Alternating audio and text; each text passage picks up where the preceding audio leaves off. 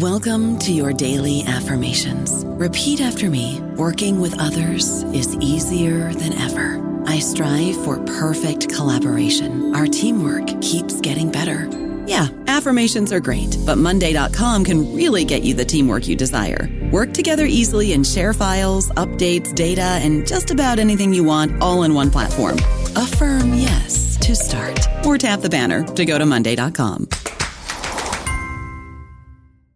Guys, it is Ryan. I'm not sure if you know this about me, but I'm a bit of a fun fanatic when I can. I like to work, but I like fun too. It's a thing. And now the truth is out there. I can tell you about my favorite place to have fun Chumba Casino. They have hundreds of social casino style games to choose from, with new games released each week. You can play for free anytime, anywhere and each day brings a new chance to collect daily bonuses. So join me in the fun. Sign up now at ChumbaCasino.com. No purchase necessary. VGW. Void were prohibited by law. See terms and conditions. 18 plus. Hello, everybody. This is Marshall Poe. I'm the editor of the New Books Network, and I'd like to tell you that we have a new and improved website. It has two new features that we think you'll love. One of them is a vastly improved search engine so that when you type in keywords, you'll get a bunch of episodes really quick. The other is the ability to create a listener account. And in that listener account, you can save episodes for later listening. So you can create a kind of listening list. We think these features are neat and we think you'll enjoy them. Please visit the site today. Welcome to the New Books Network. Hello, and welcome to New Books and National Security, a podcast channel on the New Books Network. I'm John Sakellariadis, the host of the channel. On the show today, we are pleased to have Professor John Ferris. John is a professor of history at the University of Calgary, and he has written a monumental operational and organizational history of Britain's Signals Intelligence Agency, GCHQ. We'll be talking to John about that book, which is called Behind the Enigma The Authorized History of GCHQ, Britain's Secret Cyber Intelligence Agency. John, welcome to the show. Glad to be here, John. Since this is a book about intelligence, I want to start with sources and methods. How does one write a history about an organization that primarily operates in secret? You need to have access to its material. In this particular case, essentially the end of the Second World War marked a divide. Up to the end of the Second World War, the material on GCHQ, the Government Communications Headquarters, is essentially in the public domain, with the exception of some really technical material about the details of breaking codes. After the summer of 1945, the material on GCHQ and also the National Security Agency is essentially classified, although some material rele- has been released. So I was offered the opportunity to write an authorized history, which meant I was given access to the mainstream of GCHQ policy records, and also records on a full complete records on a number of specific instances, like SIGINT and the Falklands conflict of 1982. But at the same time, I was also told I wouldn't be able to see material on certain issues, which is fine with me. Those issues were anything on the technicalities of code breaking, diplomatic code breaking, because in the end, governments don't like to admit that they're breaking the codes of other governments in peacetime and also, there's an issue called equities, which in the intelligence world means that if two agencies work together on a project and one wants to release material on it, the other one has the ability to insist that it be written out of the story. Now, as it turned out, those problems didn't really matter. And in fact, I got more material on all of those issues than I was initially promised. But essentially, what happened is that I was given privileged access to a significant swathe of GCHQ's material in order to write this book. Now, the good news is that GCHQ is now going to release most of the material it gave me access to. And in fact, sometime in the next few months, some of that material will start to go up, oddly enough, on their website. And what that means is that although what I've written is currently um, based on material that only I've seen. Within, I would hope, about five years, any historian or any person who wants to can actually go over the material and say, is Ferris right here? Or could more have been said about that?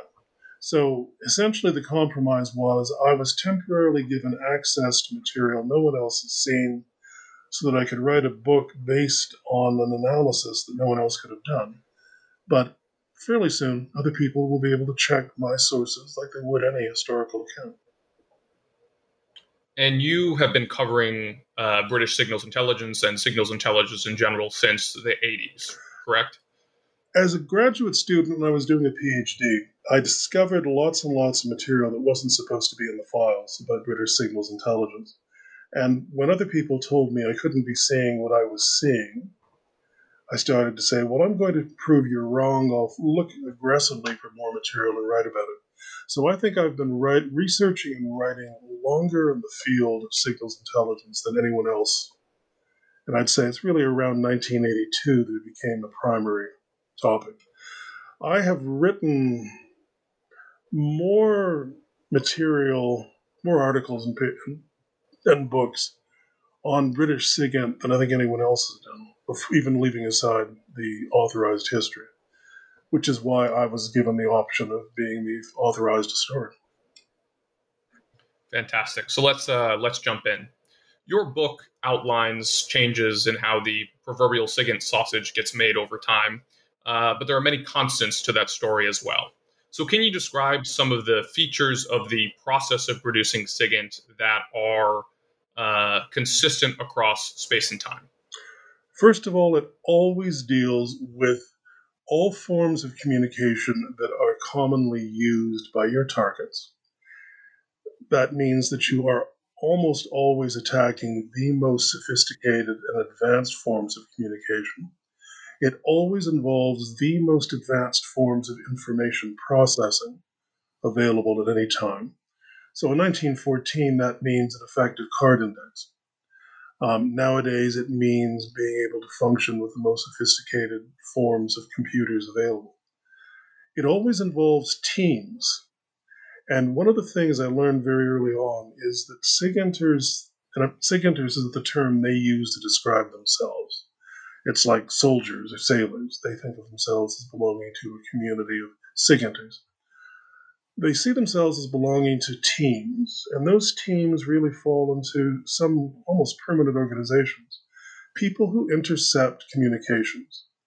You know, whether that is a, wire, a wireless intercept o- uh, operator with headphones on, whether it is someone today going through um, the internet searching for metadata, it always involves people who are data processors. In other words, people who can help you collect and process data in an effective fashion. And again, these are the most sophisticated practitioners of the time.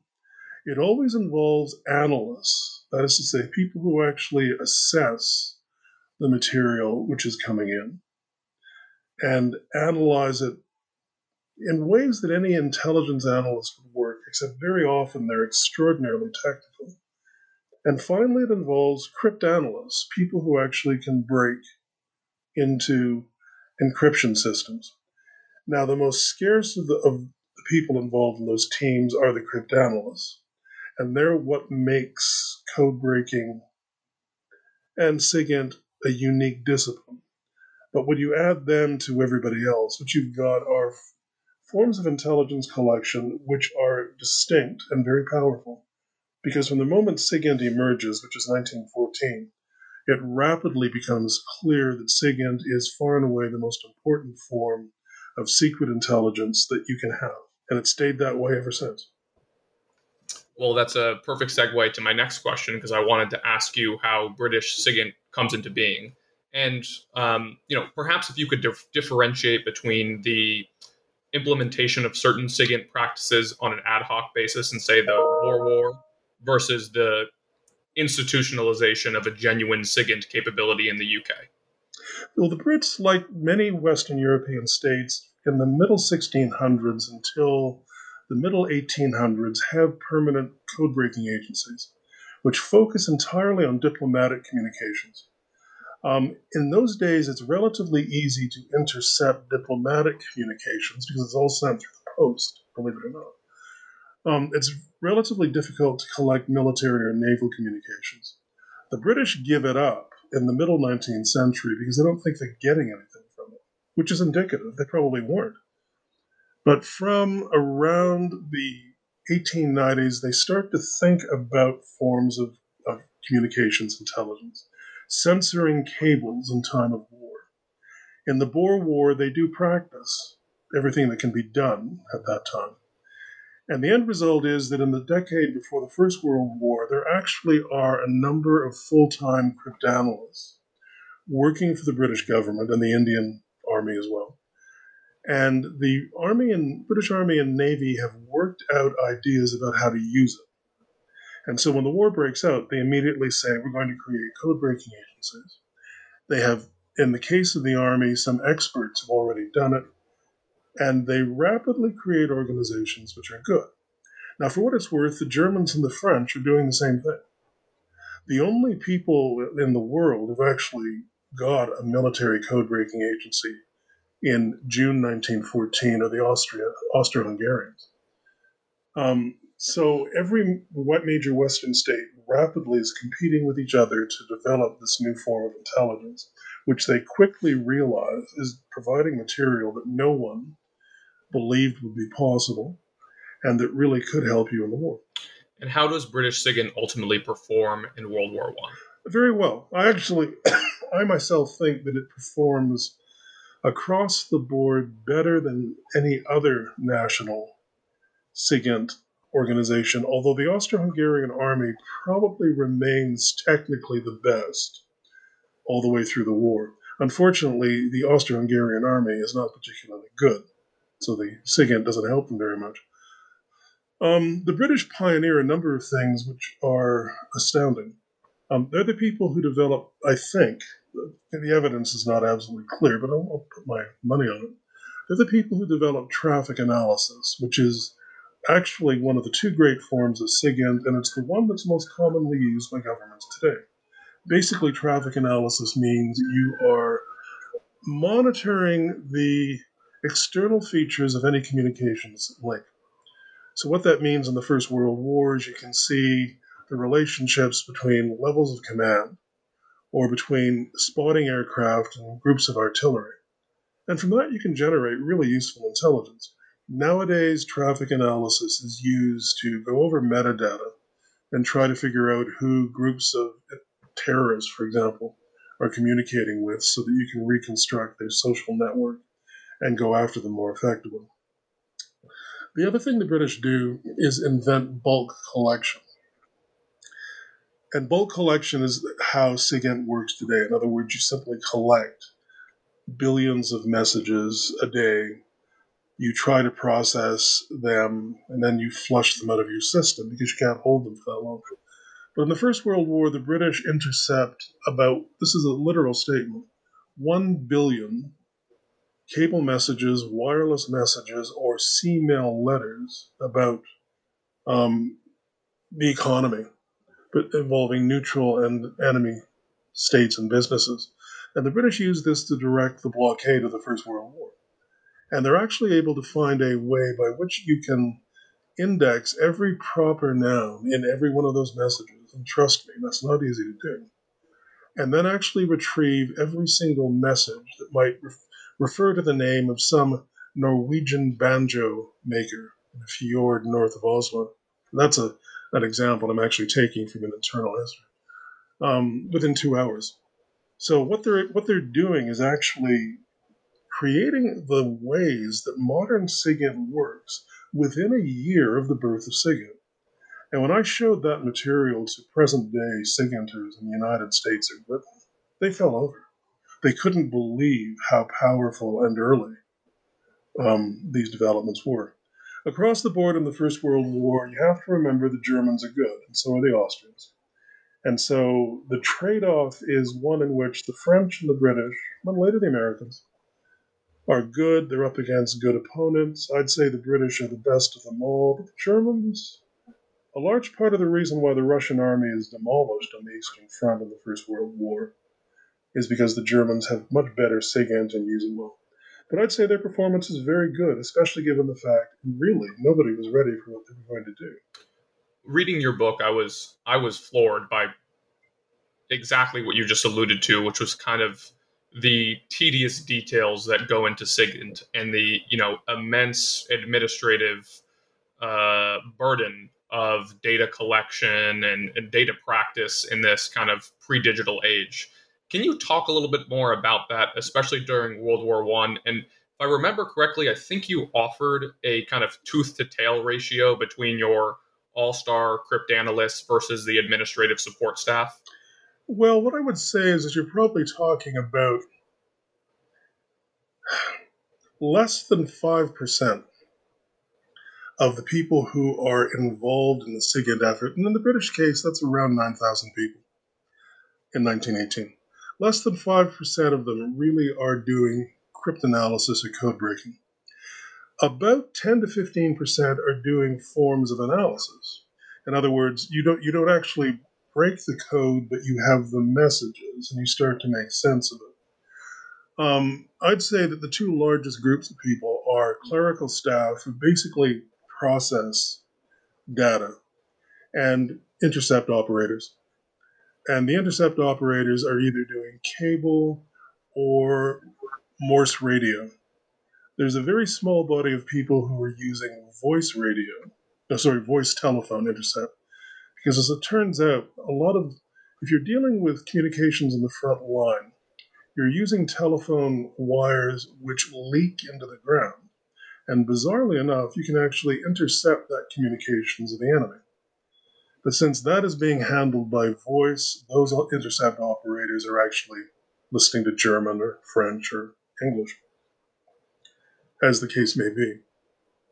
So that is now the bulk of the people who are involved are doing clerical processing work, support work, or interception.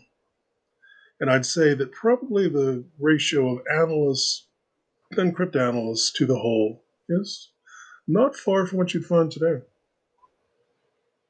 Now, before we move on to World War II, uh, I did want to ask you about your methodology, which may have been informal, when it comes to kind of grading the performance of British SIGINTs, which is something you do repeatedly throughout the book. And um, what was interesting to me, you are careful to distinguish um, or to draw out the limits of SIGINT. So there's a difference between what SIGINT can do on the offense versus on defense, you know, in the era of trench warfare versus mobile warfare in World War II. Can you talk, and then I should also say there's, you know, ComSec versus more offensive SIGINT. Can you talk a little bit about how you thought of integrating all those pieces when you kind of doled out your grades for British SIGINT in these cases? I've been doing it from the beginning. I think the important thing here is that although I'm not any longer really a military historian, I was trained as a military historian, and I still do a lot of writing in the area. And what that meant is that I was always thinking in systematic terms, and the so what question was always in my mind. Um, so when I was able to reconstruct what intelligence might be saying about a specific issue, naturally what I then said is, okay, now that you've got this intelligence and you're giving it to a commander, what can he do with it? And from that point of view, trying to look at the whole thing systematically and then say, where are you strong, where are you weak, is just the natural way that I thought about doing things. Now, what that meant is that I was actually approaching, first of all, back in those days, when I started out, there were, you know, I could, there were maybe five people in the world, or 10, who were really working systematically in the history of SIGINT. And far and away the best of us all was Brad Smith, now departed, but really a very good friend of mine, but also an extraordinarily good historian. But what made me unlike them is that on the one hand, I had the technical ability to understand how things were being collected, but I also understood how policy worked, which Brad did too. But nonetheless, what I really always wanted to do was say, okay, how do you combine knowing how it can be collected with then knowing how it can be used? And I simply always ask the so what question. Whereas if you look at the almost everything that's written about SIGINT history, and this is not intended to be disparaging, most of it focuses on pretty technical issues, which is important because actually addressing those issues is very hard and very few people can do that well. but I always try to carry it forward. And so, therefore, asking the so what question, which is how and why does it matter, is always in my mind. And then the fact that I sit down and say, how does how does intelligence affect diplomacy as against um, military operations? Well, that's simply because of the training I have as a military historian. Now, the distinction between communication security and um, communications intelligence is one which actually very few SIGINT historians actually focus on. At a very early stage, I found that the easiest way to get material on SIGINT from militaries was to go through, believe it or not, signals files. Because signals files couldn't hide records on communication security. You couldn't write them out. They're too important for the way signals services work. I've got probably 100,000 pages worth of copies of basically signals corps um, material and in turn, what that did was cause me to see how important communication security was. Now, for what it's worth, anybody working in the field understands the importance of communication security. And I remember when David Kahn, the great um, SIGINT historian, first wrote to me after he'd written or read something I'd written. He said to me, You're absolutely right. Communication security is much more important to anybody than communications intelligence preserving the secrecy of what you're trying to do is actually more important than gathering material on the other side. But it's the simple fact that I actually sit down and look carefully at the, ComSec record. And finally, I can also tell you professional SIGINTers always agree that ComSec is incredibly boring and it's very, very hard to make it interesting to readers. But in this authorized history, I do spend a lot of time on it and actually, I've written a lot that's pretty technical on communication security over the years because of its importance. It's probably high time we uh, fast forward a little bit to Bletchley Park, which I imagine many of our listeners are eager to hear about.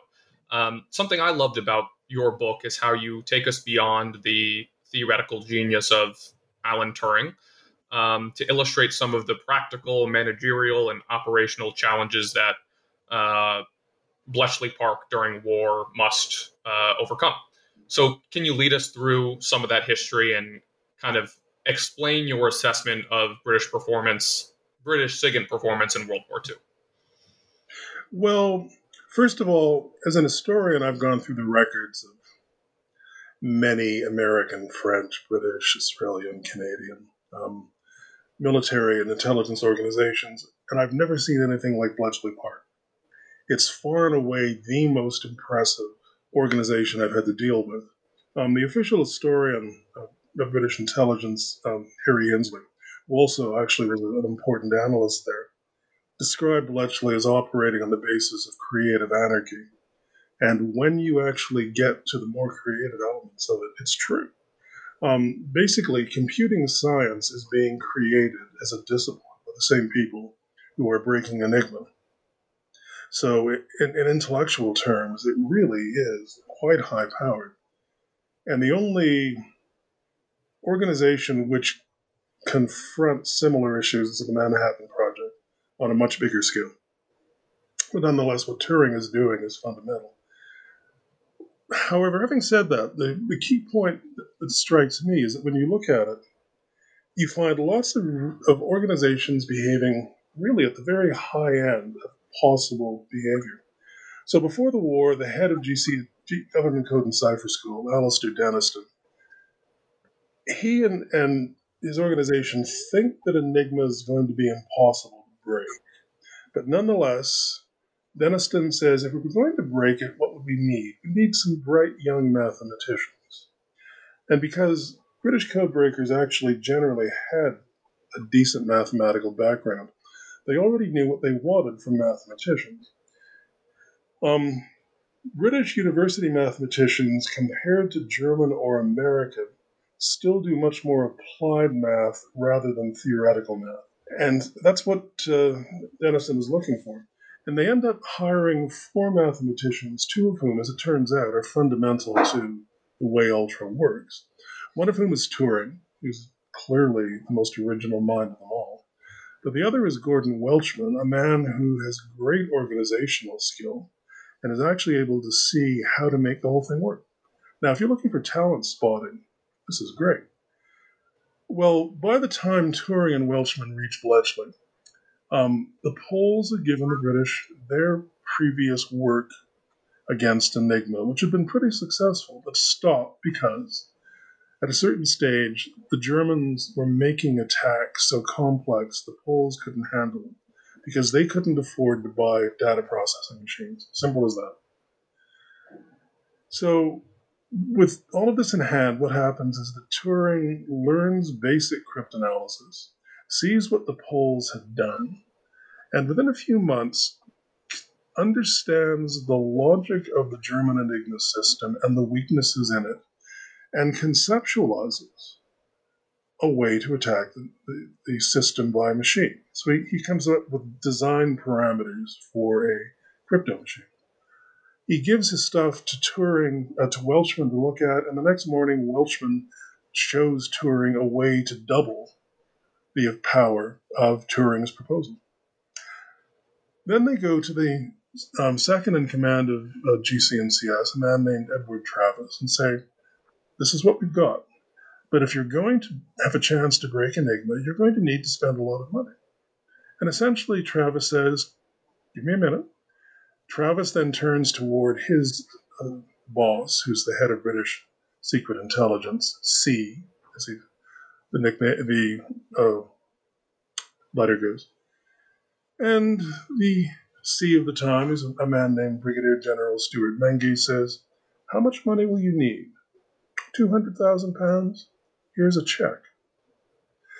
Now, £200,000 is more than the budget for British code breaking at this point, and it's the single biggest expenditure British code breakers have ever made. So, this is all in the space of 24 hours. Immediately, the British turned to the head of the most advanced data processing uh, company in, in Britain, which is called British Tabulating Machines which is unique in the world in having a access to all IBM um, patents and b the free ability to alter IBM patents. Bizarrely enough, because all IBM machines work when it comes to accounting on dollars and cents, whereas in the British case, which includes 25% of the world, um, you need to have pounds, shilling, pence. So this means that BTM actually is an organic team to design its own systems, and one of the best data process, processing designers in the world, named Doc Keen. So BTM is given a check for 200,000 pounds. Doc Keen is told, Can you build this machine? And he says, Yes, I think I can. And what Keen does is build the most um, complicated data processing machine ever known. Far, far more complicated than anything else. Now, it takes about nine months to get the first two models to launch.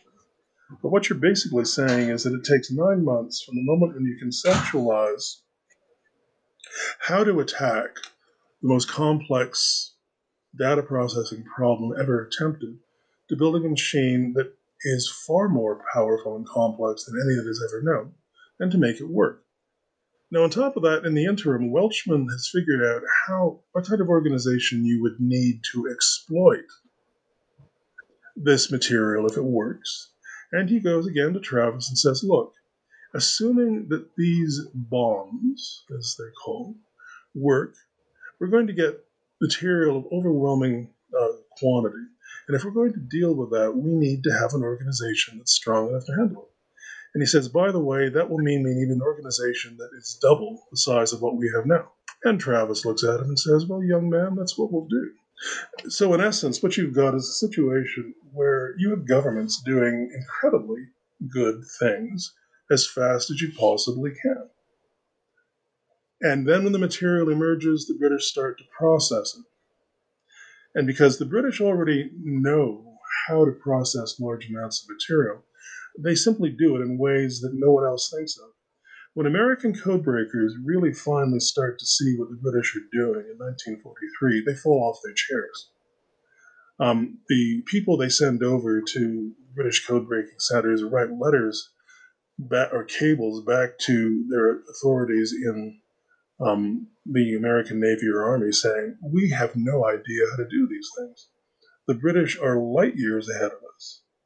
Um, two old gentlemen can produce more material than 20 young Harvard undergraduates whom we have in our system.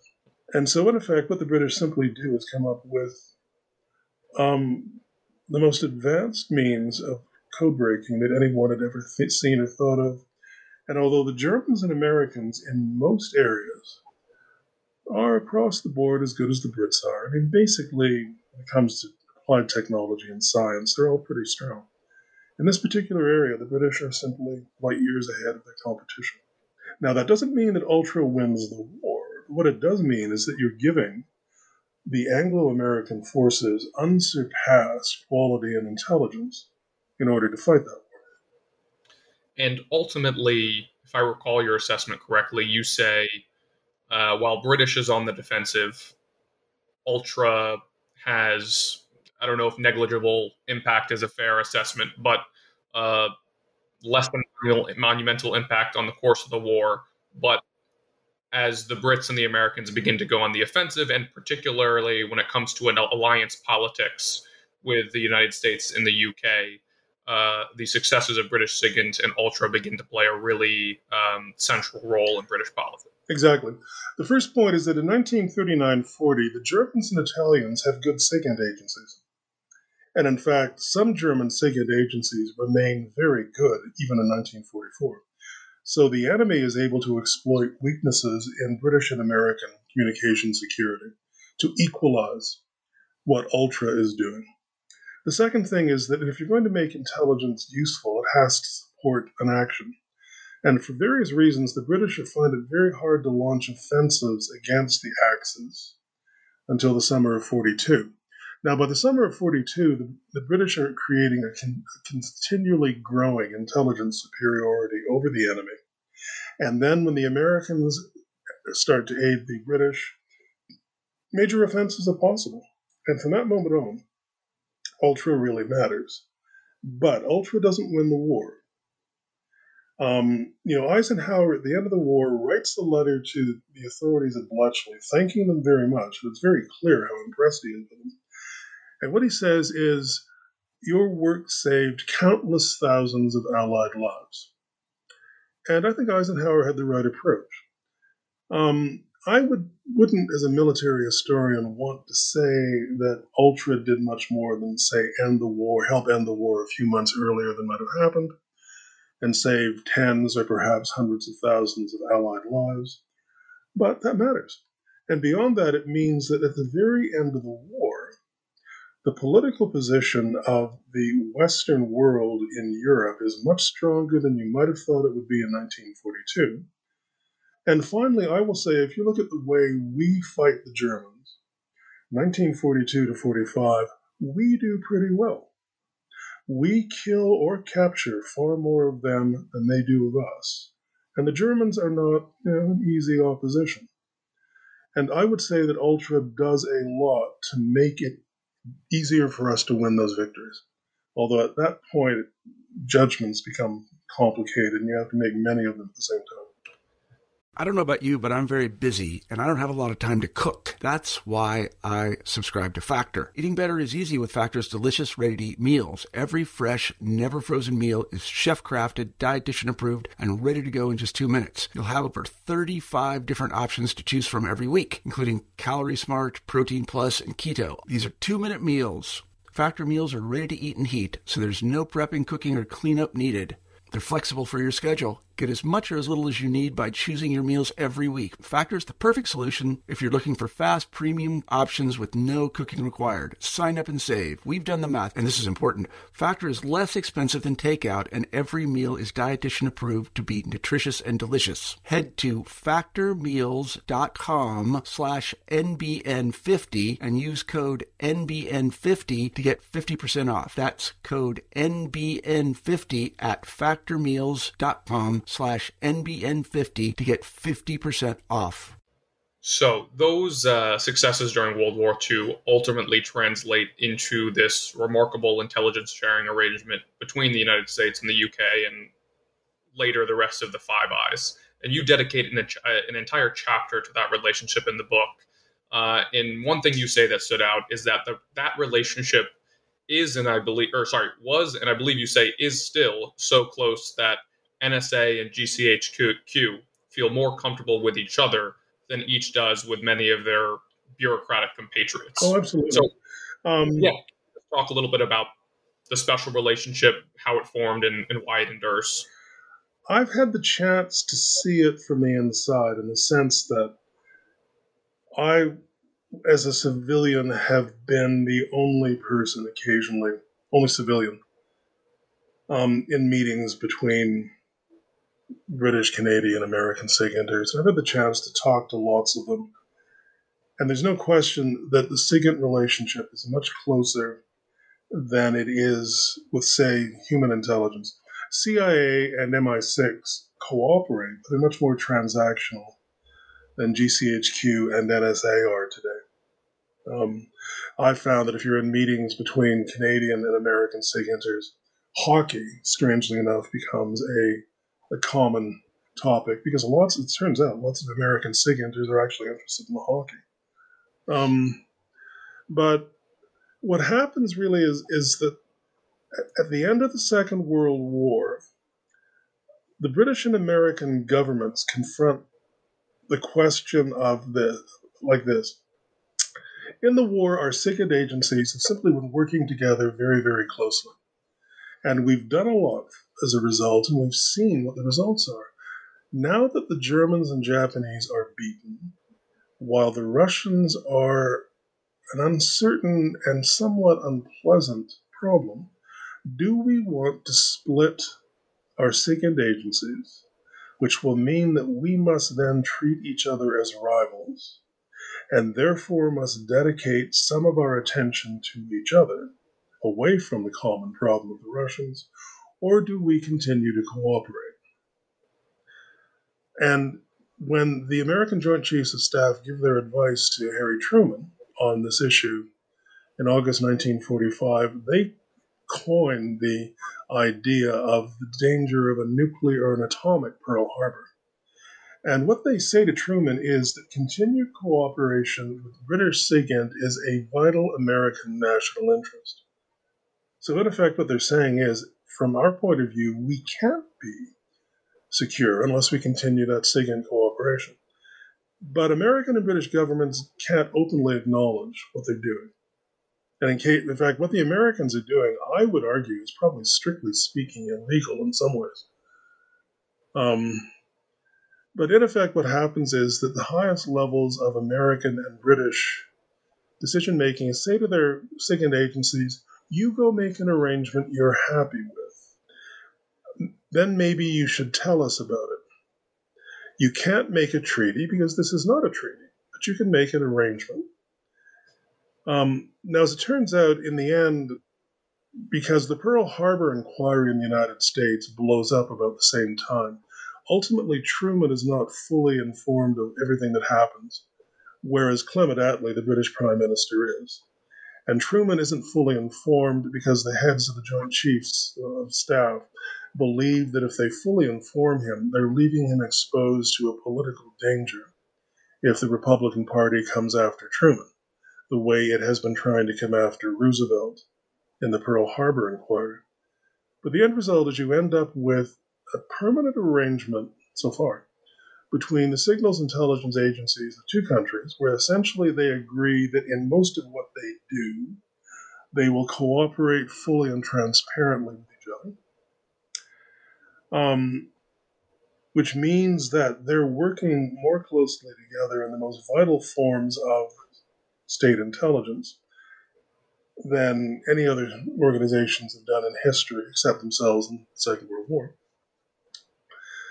and their governments are free to walk away from the agreement whenever they want. But in the interim, you go on sharing intelligence and working with each other. And as it turns out, GCHQ and NSA developed together And in fact, one later head of CIA calls them Siamese twins. Um, which is, I must say, an odd metaphor. But they do grow together. And even today, if you were to ask the people in SIGINT and Cheltenham or Fort Meade whether they'd like to break with the other side, almost everybody would say no. Because we get so much from the other side that we're not sure how well we'd perform if we broke with them. I can also tell you that, however, when you talk to, to current American and British SIGINTers, they're not certain that that is going to continue much longer. They're not certain that you'll continue to have the shared sense of common problems, which guided the way the Five Eyes worked in the Cold War and in the 30 years afterward. Let's uh, move forward and talk about some of the people who work at GCHQ. That's a big part of the story you tell in this book. Um, so, who were they? Where were they educated? What were they like? You know, who among them succeeds and why? And, and how do they all work together? I wanted to write a social history in part. I'm not a social historian, but I knew that had to be done. Because if you look at all the military services in the world, they all have histories written about them that talk about them as social organizations. And that had never been done for any SIGINT agency. And from the moment that I started to interact personally with SIGINTers, which was really the mid 90s, I looked at them from a kind of an anthropological point of view. I was always thinking, why are you guys like this? What are you? Who are you? And so the answer I came up with for GCHQ is that from our point of view today, as educated North Americans, the most striking thing about GCHQ in the Cold War is how few university graduates they have. Now, NSA has more, and a large part of the difference is simply that if you look at what school leavers do in Britain, even in the 1980s, compared to Canada the United States, maybe about 20% of the number of people who go to post secondary education in North America would do that in Britain. So there's a much smaller number of university graduates. But beyond that, um, the Treasury simply couldn't wouldn't, I suppose, provide enough money to GCHQ at that time to have a majority of its personnel coming from universities. Now, these things are different today, but I'm talking about the Cold War. And so, in the end, the British create this extraordinary um, organization which does extremely well at high end intellectual issues on the basis of very, very few university graduates. And part of the reason it works is because, as occurs in lots and lots of British firms, essentially, you know, people leave school at 16, they join a firm or GCHQ, they start to work around and rise, and it's accepted, it's normal. That people without anything other than what we call the equivalent of a grade 10 education, perhaps with a couple of years of part time work afterward, would rise to be, you know, the head of a, a middle sized organization in a hospital or to be middle management in GCHQ. So, strangely enough, there's actually a remarkable amount of room for bright, young, non educated people to rise to middle management, in GCHQ. And oddly enough, GCHQ is probably the British organization where working class men in the Cold War era are most able to rise to senior positions. And indeed, one head of GCHQ, Peter Marychurch, who comes from a white collar, you know, bottom of the white collar and background, without a degree, becomes a quite successful head of the organization. Now, there is no other British um, organization of its size which is as open to talent from below as GCHQ is, and the standard background for almost all other British organization leadership is Oxbridge. You've gone to Oxford or Cambridge. That doesn't happen in GCHQ. Um, if you look at the staff beyond that, what you find is that there are two huge groups which between them can, comprise most of the people who work for GCHQ. Radio operators, almost all of whom are ex military in background. They're the people who sit there with headphones, listening to things in the ether, and women who are working in clerical or data processing organizations. Um, and you know, you're dealing with a time when, in order to take an intercept to a finished form which can be used by an analyst, you might actually have to reproduce that bit of information 14 times. Now, that's standard for organizations of that period. If you simply think about the number of times you have to retype something. But the retyping has to be absolutely precise and pristine every time. So what you've got in, in the case of GCHQ is a situation where men do one kind of work, women do another, which of course is pretty standard across the Western world at the time, until you come to intelligence processing, which is the core of what GCHQ is doing. It's gathering intelligence, it's breaking systems, and when it comes to breaking systems, it's almost all males, but not entirely all males. But when you come to intelligence analysis, then you actually have group work groups where women and men work together side by side. Women don't make it to the top of those work groups, but often they make it to the middle management. And in fact, when you look at British security and intelligence organizations in the Cold War, um, women rise much higher in GCHQ than anywhere else. And as I say, the striking thing, however, and what really it took me a while to come to terms with, is the fact that they're learning on the job.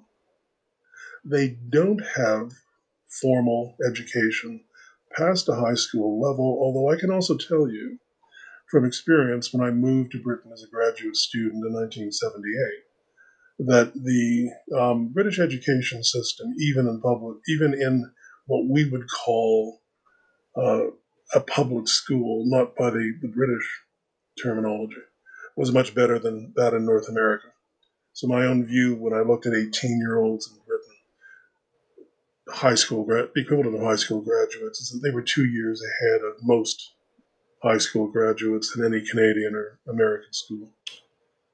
Now, you did also, you, you don't shy away from some of the, I believe you called them warts, if not in the book, then in an interview that I read before this story of GCHQ, and one of them was a hiring ban on people of color that took place uh, for a nearly two decade period in between the 1960s and 1980s. Can, can you talk about that briefly? As soon as I saw the material, I knew I had to write about it. Um, and it became slightly a bigger part of the story than it should have been, because actually I wrote a lot about women and their status, and virtually no newspaper picked that up. But the color bar thing, what you need to understand is that in the United States, in 1945, you already have a long standing division between black and white, issues of segregation, etc., etc. But nonetheless, at least there's a long period of coming to come to terms with it.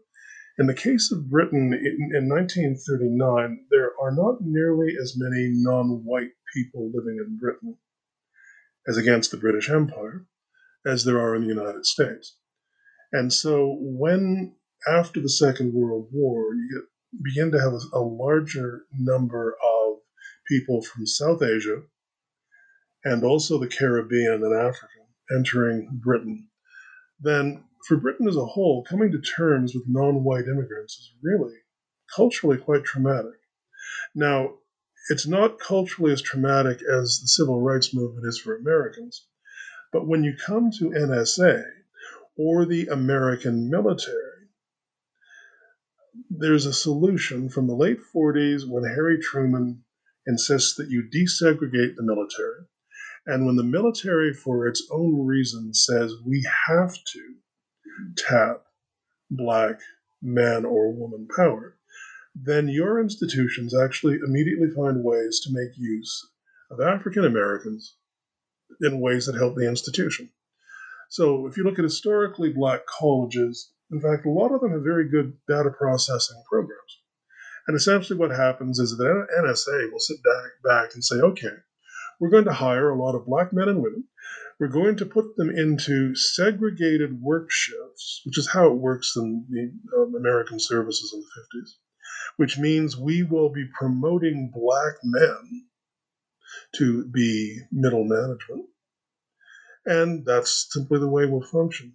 In the case of the UK, they don't have any experience like this.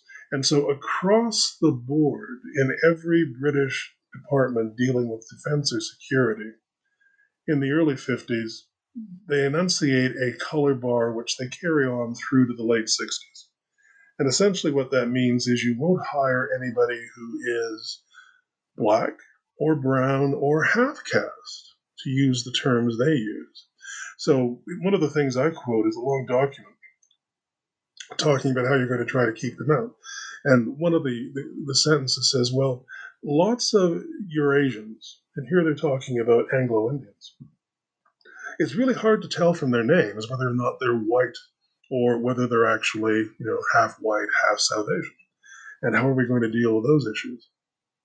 But the end result is that GCHQ, like every other British department dealing with defense and security, has a color bar for about 20 years nobody writing about the British, other British intelligence services, I think actually had access to the material that I found on that issue. But when I saw it, I knew it had to go in. One of the major contributions this book makes to the historical record concerns British military campaigns in Palestine, Indonesia, and the Falklands.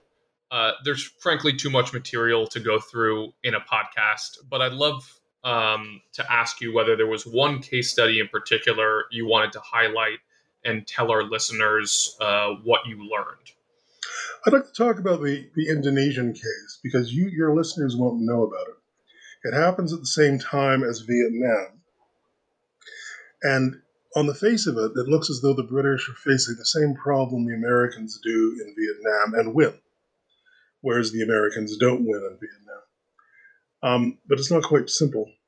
What essentially happens is that this is a, a post colonial situation. The British are trying to find ways to hand over their old colonies to friendly local regimes that will then not threaten British economic interests.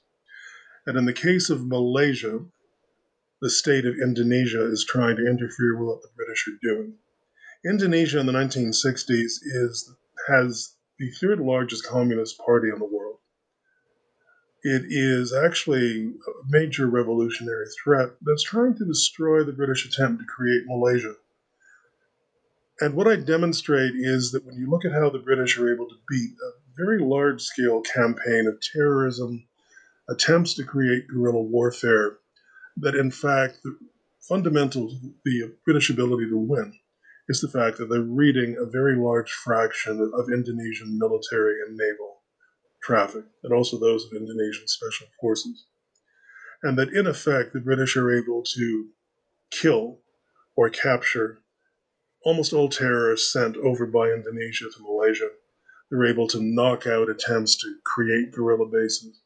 They're able to use their force with, with astounding precision and finally, what they're actually able to do is to cause the Indonesian state to become fragmented about whether it should continue the war against Britain, which contributes to the events of 1965 66 when there's a civil war in Indonesia, very complex background, um, which leads to the mass slaughter of members of the Indonesian Communist Party. We're talking about high hundreds of thousands, almost all of whom are ethnic Chinese. So it's a great tragedy. But what it also does is ensure that the British can achieve their main political objective, which is to hand over Malaysia to an independent Malaysian government. Now, the reason why it can't be compared to what happens in Vietnam is quite simply the Indonesian army wasn't the North Vietnamese army. Um, if you look at the way the British beat the Indonesians, I guarantee the North Vietnamese would simply have escalated um, and inflicted such damage that the British would not have been able to achieve the victories they do against Indonesia. But nonetheless, it is actually the single most amazing campaign of success of t- against terrorism and guerrilla warfare that I've ever seen. So I'm going to fast forward a little bit now into more of kind of the modern era post Cold War. The subtitle of your book is The Secret His- History of GCHQ. Um, but that is slightly misleading, as your readers learn, um, because GCHQ in the last decade has begun to step out of the shadows and play a much more public role. And that is a transition that's uh, precipitated in some part by the disclosures of Ed- Edward Snowden. Can you talk about why GCHQ decided to do that and how greater transparency, far from uh, undermining the public's kind of romantic imagining of what the organization is capable of, actually enhances its credibility and trust in British society? All Western SIGINT agencies were anal in terms of their approach towards secrecy and their opposition to transparency in the Cold War. NSA starts to move away from it in the middle 1990s, and it becomes more open. Um, GCHQ remains more distant, although after 2001, GCHQ starts to talk to some academics, including me and others, uh, journalists, businessmen. But nonetheless, it really wants to remain hidden as far as it possibly can. It doesn't want to be any more transparent than it has to be.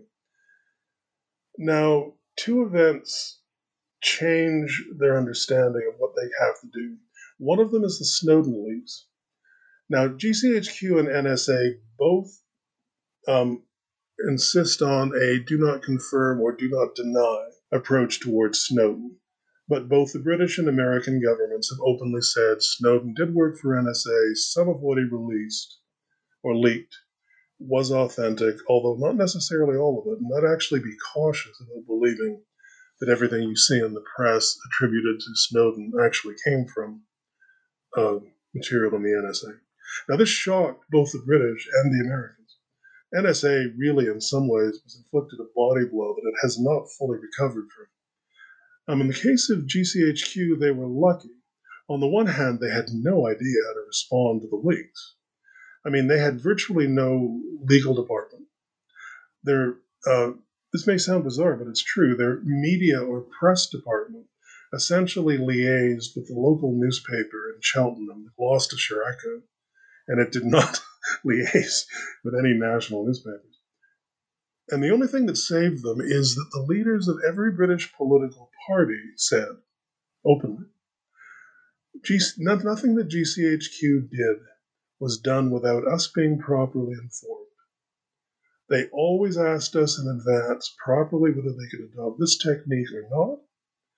And on top of that, what GCHQ did saved lives. Whereas I have to be brutally frank here. Um, American politicians didn't have the courage to do the same thing. And so Dianne Feinstein, um, Barack Obama, and others who, in fact, had been as informed, I must tell you, as the British had been, about what NSA were doing, wouldn't provide that kind of political cover to NSA. So that helped GCHQ get by a, a, a tough time. But the end result was they understood now that they couldn't hope to maintain the level of secrecy they'd done before. The other and the much bigger point was that by 2010, it was increasingly clear to GCHQ and to NSA, by the way, as well, that their functions had changed. We were, we were moving into what I call the second age of SIGINT. The first stage is characterized by state versus state work. You're attacking military traffic on high frequency radio. The main consumers are military or diplomatic agencies. And in the modern era with the internet, essentially we're conducting society versus society conflicts where our people are threatened directly by other governments in ways that technically have not been possible before. But even worse, they're threatened by cyber criminals across the world. And at the same time, the way we all came to live on the internet meant that Western people increasingly were providing data about their lives and themselves voluntarily to corporations at home and potentially to cyber criminals abroad. And this became clearly a threat to national security. Um, if cyber criminals are ripping off hundreds or tens of thousands of you know American pensioners, that's not something which a government can afford to ignore. If you're going to protect your people, you have to deal with those issues. And so GCHQ essentially decided that it was going to need to have a partly secret, partly public organization that would publicly help British firms, British people understand threats, problems, and solutions. And so GCHQ, in fact, knew that it was going to have to be much more open than before in order to function. And indeed, if you look at the British press in the past, say, five years, you will find that the heads of GCHQ and of their this civilian organization, which is the National Cybersecurity Center, are constantly being interviewed in the press. Their reports are, repub- are published openly because they're meant to be read by people. And indeed, they're providing advice on all sorts of things. Um, you know, current example, well, NSA, GCHQ, and the Five Eyes counterparts um, we're all trying to prevent foreign SIGINT agencies from looting scientific research being applied to developing vaccines for COVID 19. And so, from GCHQ's point of view, the old approach towards secrecy wasn't possible. And the decision they made really, two years after Snowden was, we're going to have to become open, more open than before, translucent, not transparent and I'm borrowing the word translucent from a friend of mine who's an ex American SIGINTer, uh, Dave Sherman. Well, essentially, what that means is that you are making things more open, but you're still maintaining the level of secrecy you need for SIGINT to function. And the reason that they asked me to write this book was part of that decision to become translucent. And as I say, they gave me limited access, but nonetheless enough to be able to write a clear account of the mainstream of GCHQ history that previously had been history. They allowed me to write a, a warts and all approach. And in fact, I made sure that whenever I had anything to say GCHQ had failed at, I put it in. They did not attempt to censor what I write or wrote. And I have nothing but respect for the way they allowed me to do what I did. But the final point that I would say out of all of this is that the fact that they became translucent reflects the change in the way SIGINT works. It used to be simply a very esoteric means by which states collected intelligence on each other. Now it's part of the daily way that states and societies interact on the commons of the internet across the world. And I am afraid that will not change. And I must say, I'm not particularly thrilled with a lot of what's involved. But that means, shows how the focus on secrecy no longer can be as characteristic of SIGINT as it once was. One theme you kind of pull out throughout the story is the balance between craft and industry in the production of SIGINT. I'm curious where you think the balance lies today. I mean, I'll give you my opinion, and you can sure. kind of tear it apart Sounds just good. as an example. Um, it seems like kind of the apogee of SIGINT as craft, at least in your story, is World War One. Conversely, the apogee of SIGINT as industry is World War Two, in particular, Ultra. Um, and I think today it has not actually been a linear trajectory, you know, towards greater industry, but there's actually been kind of a bounce back towards a little bit more craft because often what at least on an offensive level, uh, modern day cyber intelligence agencies are doing is trying to kind of work around um, encryption, for example. And there's just a lot of, well, I'll leave it there. That, that's my personal assessment, but I would love to hear um, what you found in your research, what you hear from current SIGINTers when you talk to them. Um, yeah. Linearity or linear development is not something that is characteristic of SIGINT history. It moves from one point to another in a range of possible behaviors from the moment it emerges. And so the, the, the conflict or the relationship between these two approaches is always the case. Let me describe how SIGINT works today. There are two different ways it works. One is you identify the old conventional targets. So you identify um, so Russian military intelligence GRU networks. You identify PRC diplomatic links. You go after them. You use cryptanalysis, and you also use variants of hacking in order to read their traffic. And that's just a modern application of how SIGINT always has operated.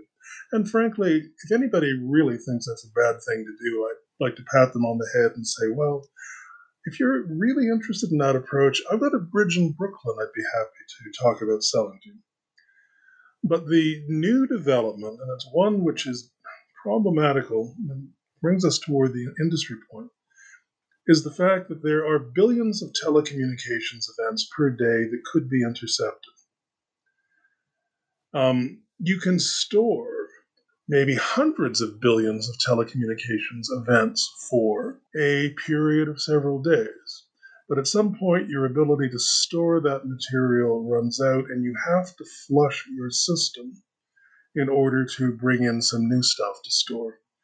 So this means that you're dealing now with hundreds of billions. And I'm pro- I mean, maybe it's a hundred billion. I have no real idea. We're dealing with orders of magnitude. Now, in order to process this material, what happens is that British and American code breakers have come up with amazing means by which you can simplify each event or message that you've intercepted and turn it into what they call metadata. In other words, what you've done is they reduce it to the IP address and a few other things.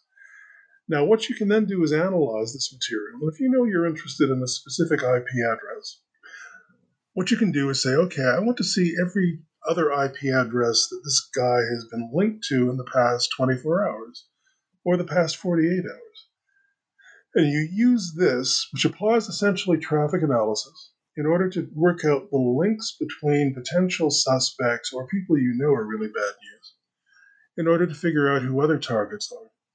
And once you know who they are, this means that you now treat them the way you do GRU traffic you now know that in the next round of intercepting and rounding up all of these messages, you absolutely certainly are going to bring those IP addresses into your system.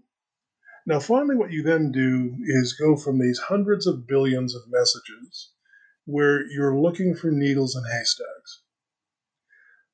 Um, and the old Keith Alexander, he was director of NSA and the, the NOTS line that Nowadays, you need um, a haystack to find a needle. Is true. But now, when you reduce it to the targets you know you want to go after, then you can turn from traffic analysis, which is simply how you try to find the needles, to every form of analysis you can to try to break encryption, which is not easy. Even high end commercial encryption these days is really hard to crack. Um, but you can then try to break into those systems. And if you're lucky, you can end up in the position you were in. If you look at the Mueller Commission's investigation, um, they published some material in, I think, 2018 when they were bringing out a uh, legal claim to say that these following Russians were bad, bad people. But one of the things they actually do is describe a keystroke by keystroke set of communications and memo taking within GRU. In other words, some Western SIGINT agency has got so far into GRU traffic that you can actually see every Cyrillic letter that they are using to write out their attempts to um, subvert the 2016 American election. Now, I call that pretty good product. And I would say that anyone who thinks that is bad to do really needs to rethink their position. But on the other hand, I'd also say if they could do that to your communications or mine without a legal warrant, I'd be unhappy. Except they can't. They can't do it because NSA and GCHQ and CSE are all lawful organizations, by which I mean they don't like to break the law And beyond that, there's too much to go after. Nobody cares what I write to my friends. A corporation might care about, you know, my data. A cyber criminal might try to exploit my naivete. There's not a single government on earth that cares about anything I write to my friends. Professor Ferris, I want to close with two questions. So, first, in the introduction of the book, you said that one of your goals in taking on this project was to codify some, some of the lessons of SIGINT for SIGINTers because previously they have not had these types of uh, resources to turn to. So, if you had to distill kind of one to two core lessons, or however many you have distilled um, for a modern day SIGINTer, what would those be? Just give me a moment. I'll think that. Your game changes every day. In technical terms, your targets of modes of communication constantly alter. The way you succeed, technically speaking, today may fail you tomorrow. So you constantly need to be searching for alternative means to acquire access to topics and make hay while the sun shines. If you have access to a source, squeeze it like a lemon because it may not be there tomorrow. Bear in mind, finally, that the classic problem with SIGINT is that you generate far more material than anyone can ever make use of, or frankly, more than many analysts can ever fully understand. Um, and it's not simply the quantity of what you produce that matters, it's the significance of the individual pieces you go after. I mean, SIGINT is really an industrial scale phenomenon.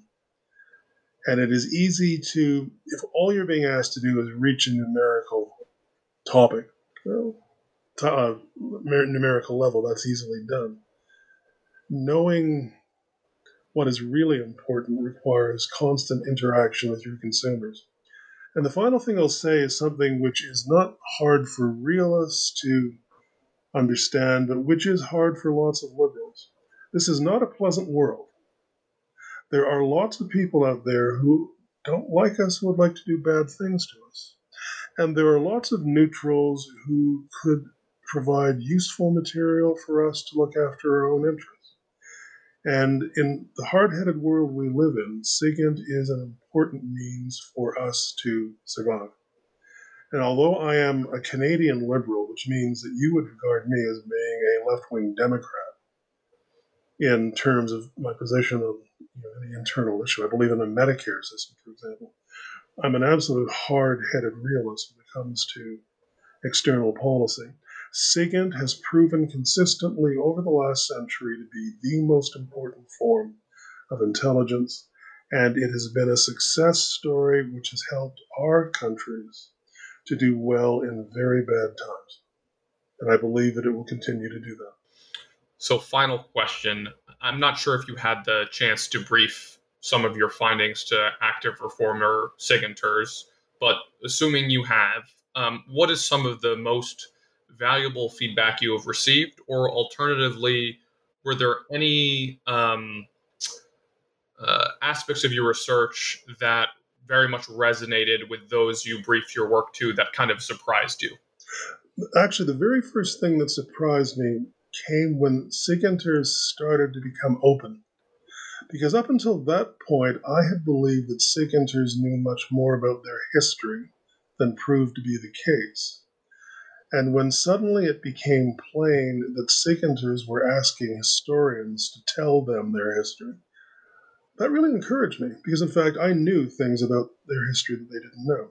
And I can also tell you that moments when SIGINTers looked at me with stunned surprise when I talked about things that had happened in, say, the First World War, again, what it showed me is that they didn't know their history, and the historians like me and the others who were working in the field, um, Steve Budiansky, I could name quite a few, um, are actually providing material to them which helps them understand what they've been historically. It's almost as though you could imagine sailors or soldiers not knowing their military or naval history of the past century, and then suddenly having somebody say to them, Did you know this is how the United States Navy won the Battle of Midway? And they'd look at you and say, Holy Hannah, I didn't know that. Well, that's kind of what we're talking about here. Professor Ferris, thanks so much for coming on the show. Thank you very much. It's been a pleasure.